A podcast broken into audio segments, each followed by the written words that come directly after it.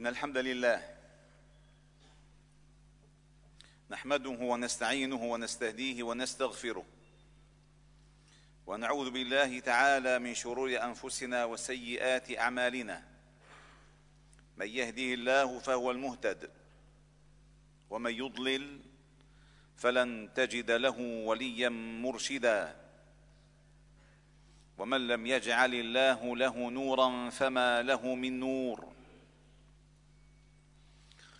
وأشهد أن لا إله إلا الله وحده لا شريك له. خالق الخلق. لا إله إلا هو يحيي ويميت وإليه المصير. يرحم من يشاء ويعذب من يشاء وإليه تقلبون. وما أنتم بمعجزين في الأرض ولا في السماء وما لكم من دون الله من ولي ولا نصير. واشهد ان محمدا عبد الله ورسوله وصفيه من خلقه وخليله. بلغ الرساله وادى الامانه ونصح الامه. وعبد الله حتى اتاه اليقين. صلوات ربنا وتسليماته عليه وعلى آله الأطهار وصحابته الأخيار ومن تبعهم بإحسان إلى يوم الدين. يقول ربكم جل جلاله يا أيها الذين آمنوا اتقوا الله حق تقاته ولا تموتن إلا وأنتم مسلمون. يا أيها الذين آمنوا اتقوا الله وقولوا قولا سديدا يصلح لكم أعمالكم ويغفر لكم ذنوبكم ومن يطيع الله ورسوله فقد فاز فوزا عظيما. ثم أما بعد فإن أصدق الحديث كلام الله تعالى واحسن الهدي هدي محمد صلى الله عليه وسلم. وشر الأمور محدثاتها وكل محدثة بدعة وكل بدعة ضلالة وكل ضلالة في النار. عباد الله أيها الأحباب الكرام نقترب شيئا فشيئا إلى ليالي رمضان. فالله تعالى نسأل أن يبلغنا رمضان ونحن على أحسن العافية وتمامها. نقترب من هذا الشهر الفضيل. والله جل جلاله الأعلم بخلقه والأعلم بما يصلح لهم شرع لهم هذا الدين حتى يكونوا على أحسن حال. وجعل أيام عمرهم وأيام سنيهم بشهورها وأسابيعها ولياليها ونهارها جعلها مخصوصات بعبادات لا يمكن أن تجدها إلا فيها. فجعل ليلة القدر من أعظم الليالي. وجعل شهر رمضان تفتح فيه أبواب الجنان وتغلق فيه أبواب النيران. وجعل يوم عرفة بصيامه يكفر الله تعالى به سنتين. وصيام عاشوراء سنة. وجعل ليلة تسبق شهر رمضان لها فضائل ومزايا. وهي الليلة التي تلي هذا اليوم. أي يوم السبت ليلة الأحد غدا ليلا عند أذان المغرب تبدأ ليلة من ليالي شهر شعبان وهي ليلة لها ميزة عند الله هل نزل فيها القرآن؟ لا هل بعث فيها النبي صلى الله عليه وسلم؟ لا هل فتحت فيها مكة؟ لا. ما الذي حصل فيها؟ ومن أين اكتسبت هذه الميزة؟ أيها الأحباب الكرام قبل أن أدخل في هذه الليلة أخاطبكم خطاب الأخ لإخوته الحبيب لأحبائه. افتخروا بهذا الدين الذي تنتسبون إليه. ارفعوا رؤوسكم عاليا أن جعلكم الله تعالى مسلمين. وأن كان الله تعالى لكم ربكم يستجيب دعاءكم ويقبل أعمالكم ويغفر خطاياكم. اعتزوا بالانتساب إلى النبي محمد صلى الله عليه وسلم. فما عندنا من هذا الدين يفوق العالمين جميعا. نسمع في العالم اليوم هناك يوم عالمي للمرأة يوم عالمي للطفل يوم عالمي لكذا يوم عالمي للتعليم يوم عالمي يوم عالمي ولكن لم يسبق أن وجدنا يوما عالميا ولن نجد لأنه ليس يوما عالميا إنه يوم كوني. إنه يوم رباني. جعله الله تعالى بهذه الميزة وليس لأحد أن يستطيع أن يعطي ليلتها ونهارها هذه الميزة إلا الله. ما هي هذا اليوم أو ما هذه الليلة؟ ليلة السلام سلامة الصدر. إنها ليلة يعم فيها الخير ويعود الإنسان فيها لرشده أن ينقي صدره وأن يجعله سليما إلا من أتى الله بقلب سليم. ما قصة هذه الليلة التي اختصها الله تعالى بهذه الميزة؟ ولماذا الله جل جلاله كما أخبرنا الحبيب محمد صلى الله عليه وسلم أن الله يطلع على عباده ليلة النصف من شعبان فيغفر لعباده يغفر للمستغفرين ويرحم المسترحمين إلا لمشرك أو مشاحن. إلا لمشرك أو مشاحن يعني هذه الليلة التي تأتي بعد هذا اليوم إنها ليلة فيها عرض وثواب من الله تعالى لا يمكن أن تجده في غيرها. ولكن على شرط لا يسمح أن يتلذذ ويتنعم بهذه الليلة من يحمل في قلبه غلا أو حسدا أو غشا أو حقدا أو شحناء أو بغضاء. ابدا. اذا ساوى الله تعالى بين المشرك الذي لا يغفر له وبين المشاحن الذي يكون في صدره ما لا يليق بمسلم. وما لا يليق أن يتقدم رمضان بهذه النفسية. وكأن الله تعالى أراد لعباده قبل أن يدخلوا شهر التقوى شهر القرآن شهر الصوم أن يدخلوا وقد طهرت قلوبهم وزكت نفوسهم وصفت نياتهم وصلحت أحوالهم وإلا ما قيمة العبادة؟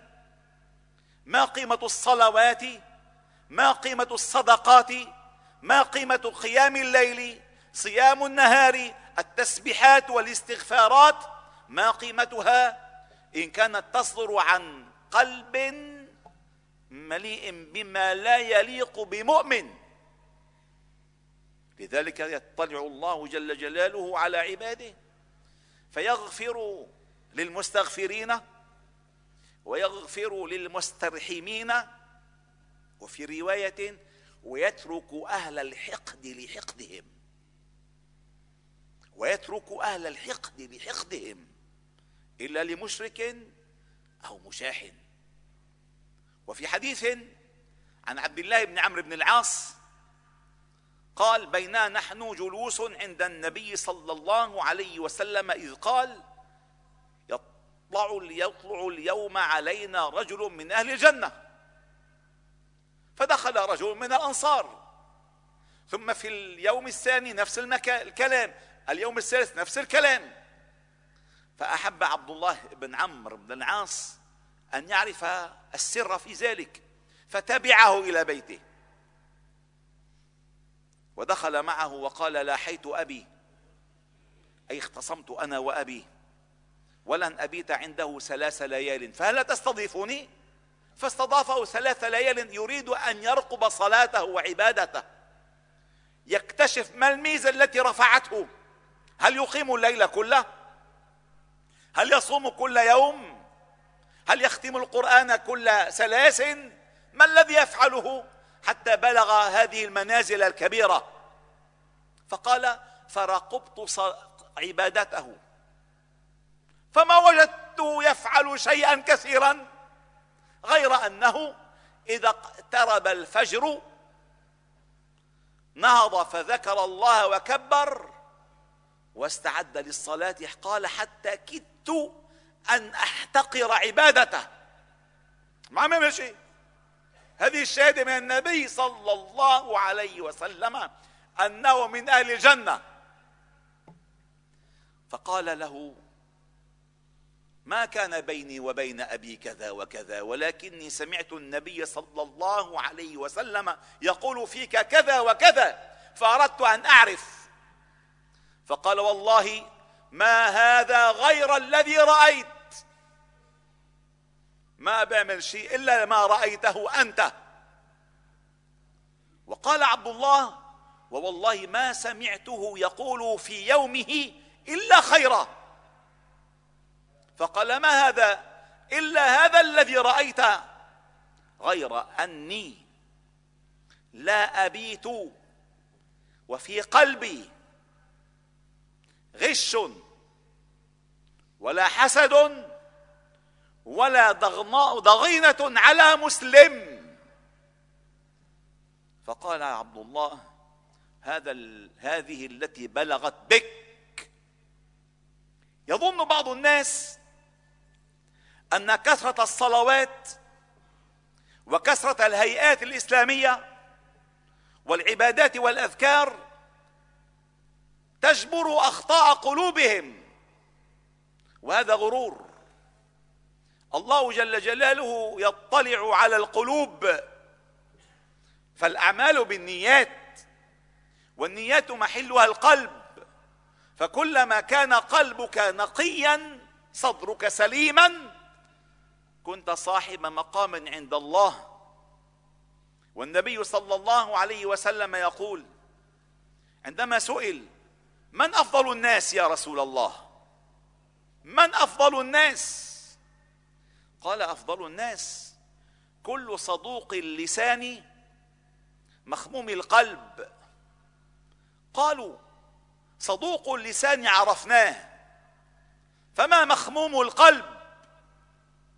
قال كل تقي نقي. كل تقي نقي. ليس في قلبه غش ولا حسد ولا غل على أحد. هذا الذي يرفع الإنسان مقاما عند الله. ليس ما يشترك به الناس من صلوات وأذكار وعبادات. لذلك هذه الليلة أيها الأحباب الكرام فرصة ذهبية حتى يراجع الإنسان الأيام التي سبقت بكل عباداتها ويقيسها على قلبه وسلامة صدره. هل صدره سليم؟ هل قلبه نقي؟ هل لا يجد في قلبه حسدا أو غلا؟ إن كان ذلك كذلك فهو في أشرف المسالك. وإن كان ذلك غير ذلك فيخشى على نفسه المهالك. لذلك النبي صلى الله عليه وسلم قال ألا أنبئكم بأفضل من درجة الصلاة والصيام والصدقة؟ قالوا بلى يا رسول الله. قال إصلاح ذات البين فإن فساد ذات البين تكون الحالقة. لا أقول تحليق الرأس ولكن تحليق الدين. لذلك أيها الأحباب الكرام فرصة ذهبية يوم لسلامة الصدر كوني. أراده الله تعالى رحمة بعباده. أن يدخلوا في هذه الليلة سليمي سليمي الصدر الصدور أنقياء القلوب أصفياء العقول حتى يؤهلوا أن يدخلوا في شهر الصوم.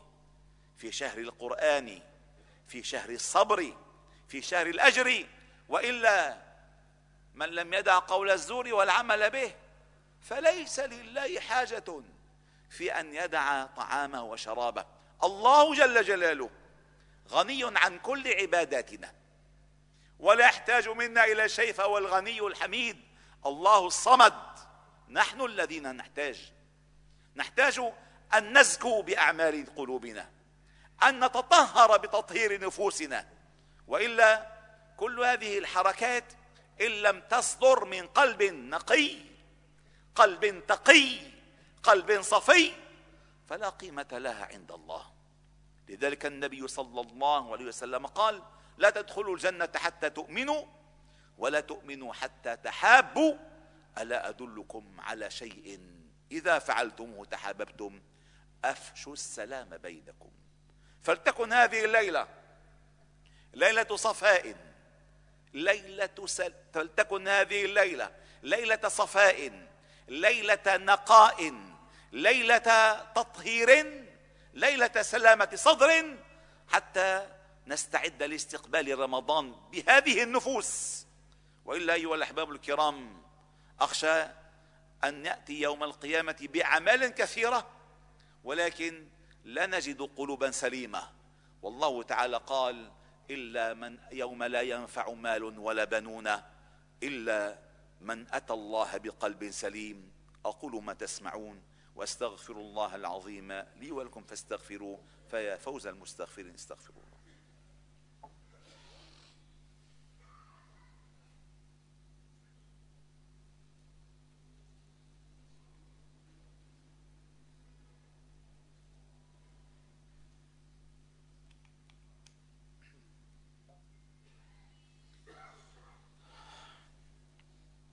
الحمد لله وكفى. وسلام على عباده الذين اصطفى. وأشهد أن لا إله إلا الله وحده. نصر عبده وصدق وعده وأعز جنده. وهزم الأحزاب وحده. لا شيء قبله ولا شيء بعده. ولا نعبد إلا إياه. مخلصين له الدين ولو كره الكافرون. وأشهد أن محمدا عبد الله ورسوله. وصفيه من خلقه وخليله. بلغ الرسالة وأدى الأمانة ونصح الأمة. وعبد الله حتى أتاه اليقين صلوات ربنا وتسليماته عليه. وعلى آله الأطهار وصحابته الأخيار ومن تبعهم بإحسان إلى يوم الدين. بقي شيء واحد أن نلفت النظر إليه في هذه الليلة المباركة. هل هل يسن صيام يومها؟ وهل يسن قيام ليلتها؟ كما أخبرنا علماؤنا نحن وما نقل عن السلف الصالح أنه في الأصل ليست فيها عبادة مخصوصة ولكن هل نهي عن صوم يومها؟ لا. هل نهي عن قيام ليلها؟ لا. فكل عمل صالح في ليلتها مقبول وكل عمل صالح في نهارها مقبول خصوصا أنها تأتي في اليوم الخامس عشر من الشهر القمري أي يوم مسنون صيامه. فلذلك وخصوصا أن قيام الليل في كل الليالي مسنون. فإذا كانت هذه الليلة لها هذه الفضائل فحري أن يحرص الإنسان على قيام ليلتها. ولكن أنبه كما نبه العلماء وأيها الأحباب الكرام كالإمام الأوزاعي رحمه الله إمام الديار الشامية والذي مدفون هنا في بيروت. وكما ذكر الإمام النووي رحمه الله تعالى إمام الأئمة في الشام أنه ليس من صلاة خاصة في ليلتها.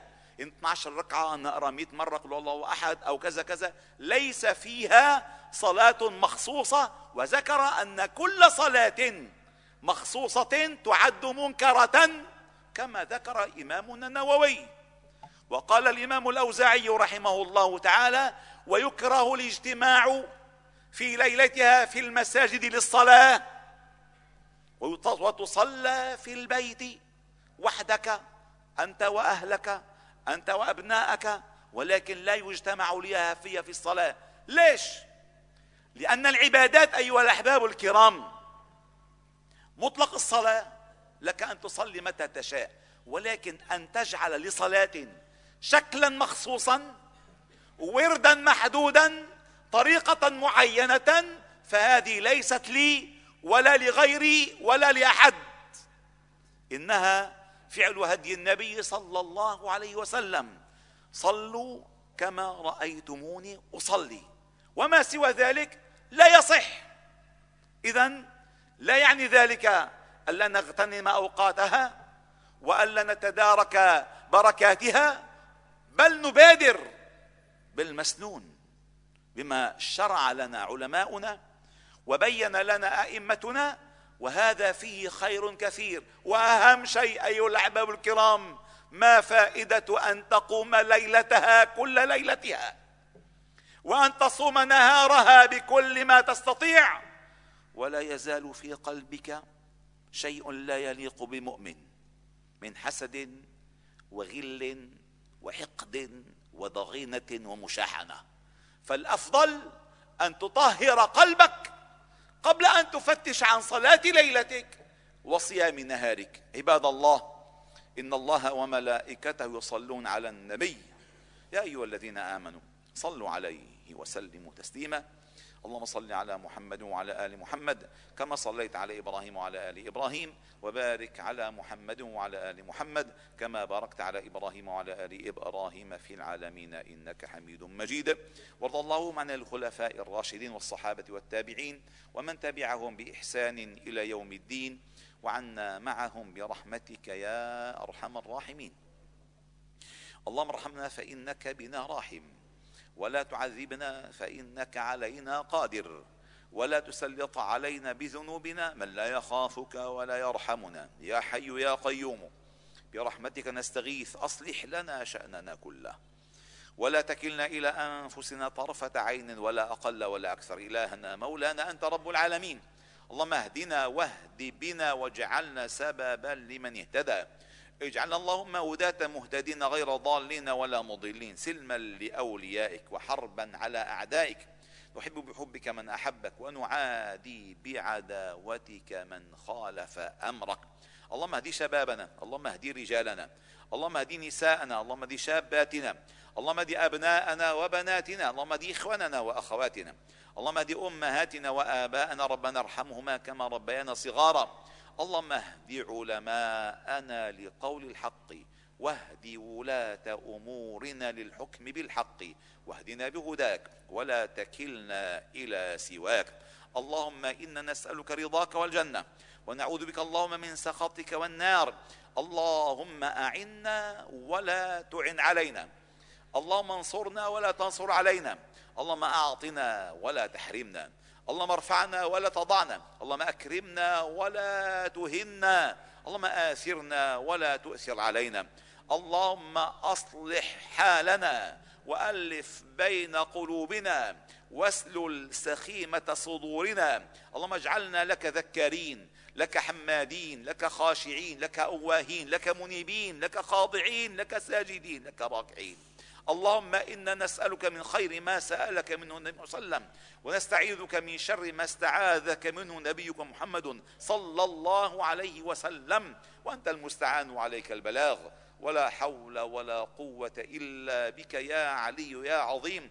اللهم إنا نسألك فعل الخيرات وترك المنكرات وحب المساكين وأن تغفر لنا وترحمنا. وإذا أردت بقوم فتنة فاقبضنا إليك غير خزايا ولا مفتونين.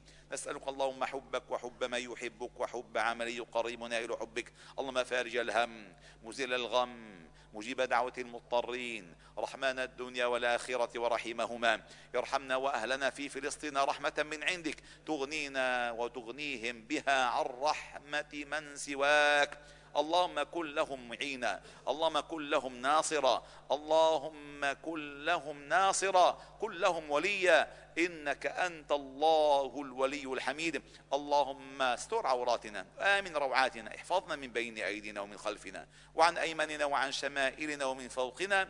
ونعوذ بعظمتك أن نغتال من تحتنا اللهم اجعل هذا البلد سخاء رخاء حفظا وأمنا بحفظك وأمنك فإنك أنت الله خير حافظا وأنت أرحم الراحمين. اللهم بلغنا رمضان اللهم بلغنا رمضان اللهم بلغنا رمضان وأعنا فيه على الصيام والقيام وغض البصر وحفظ اللسان اللهم اغفر لنا ولوالدينا ولمن علمنا وللمسلمين في مشارق الأرض ومغاربها. سبحان ربك رب العزة عما يصفون وسلام على المرسلين والحمد لله رب العالمين.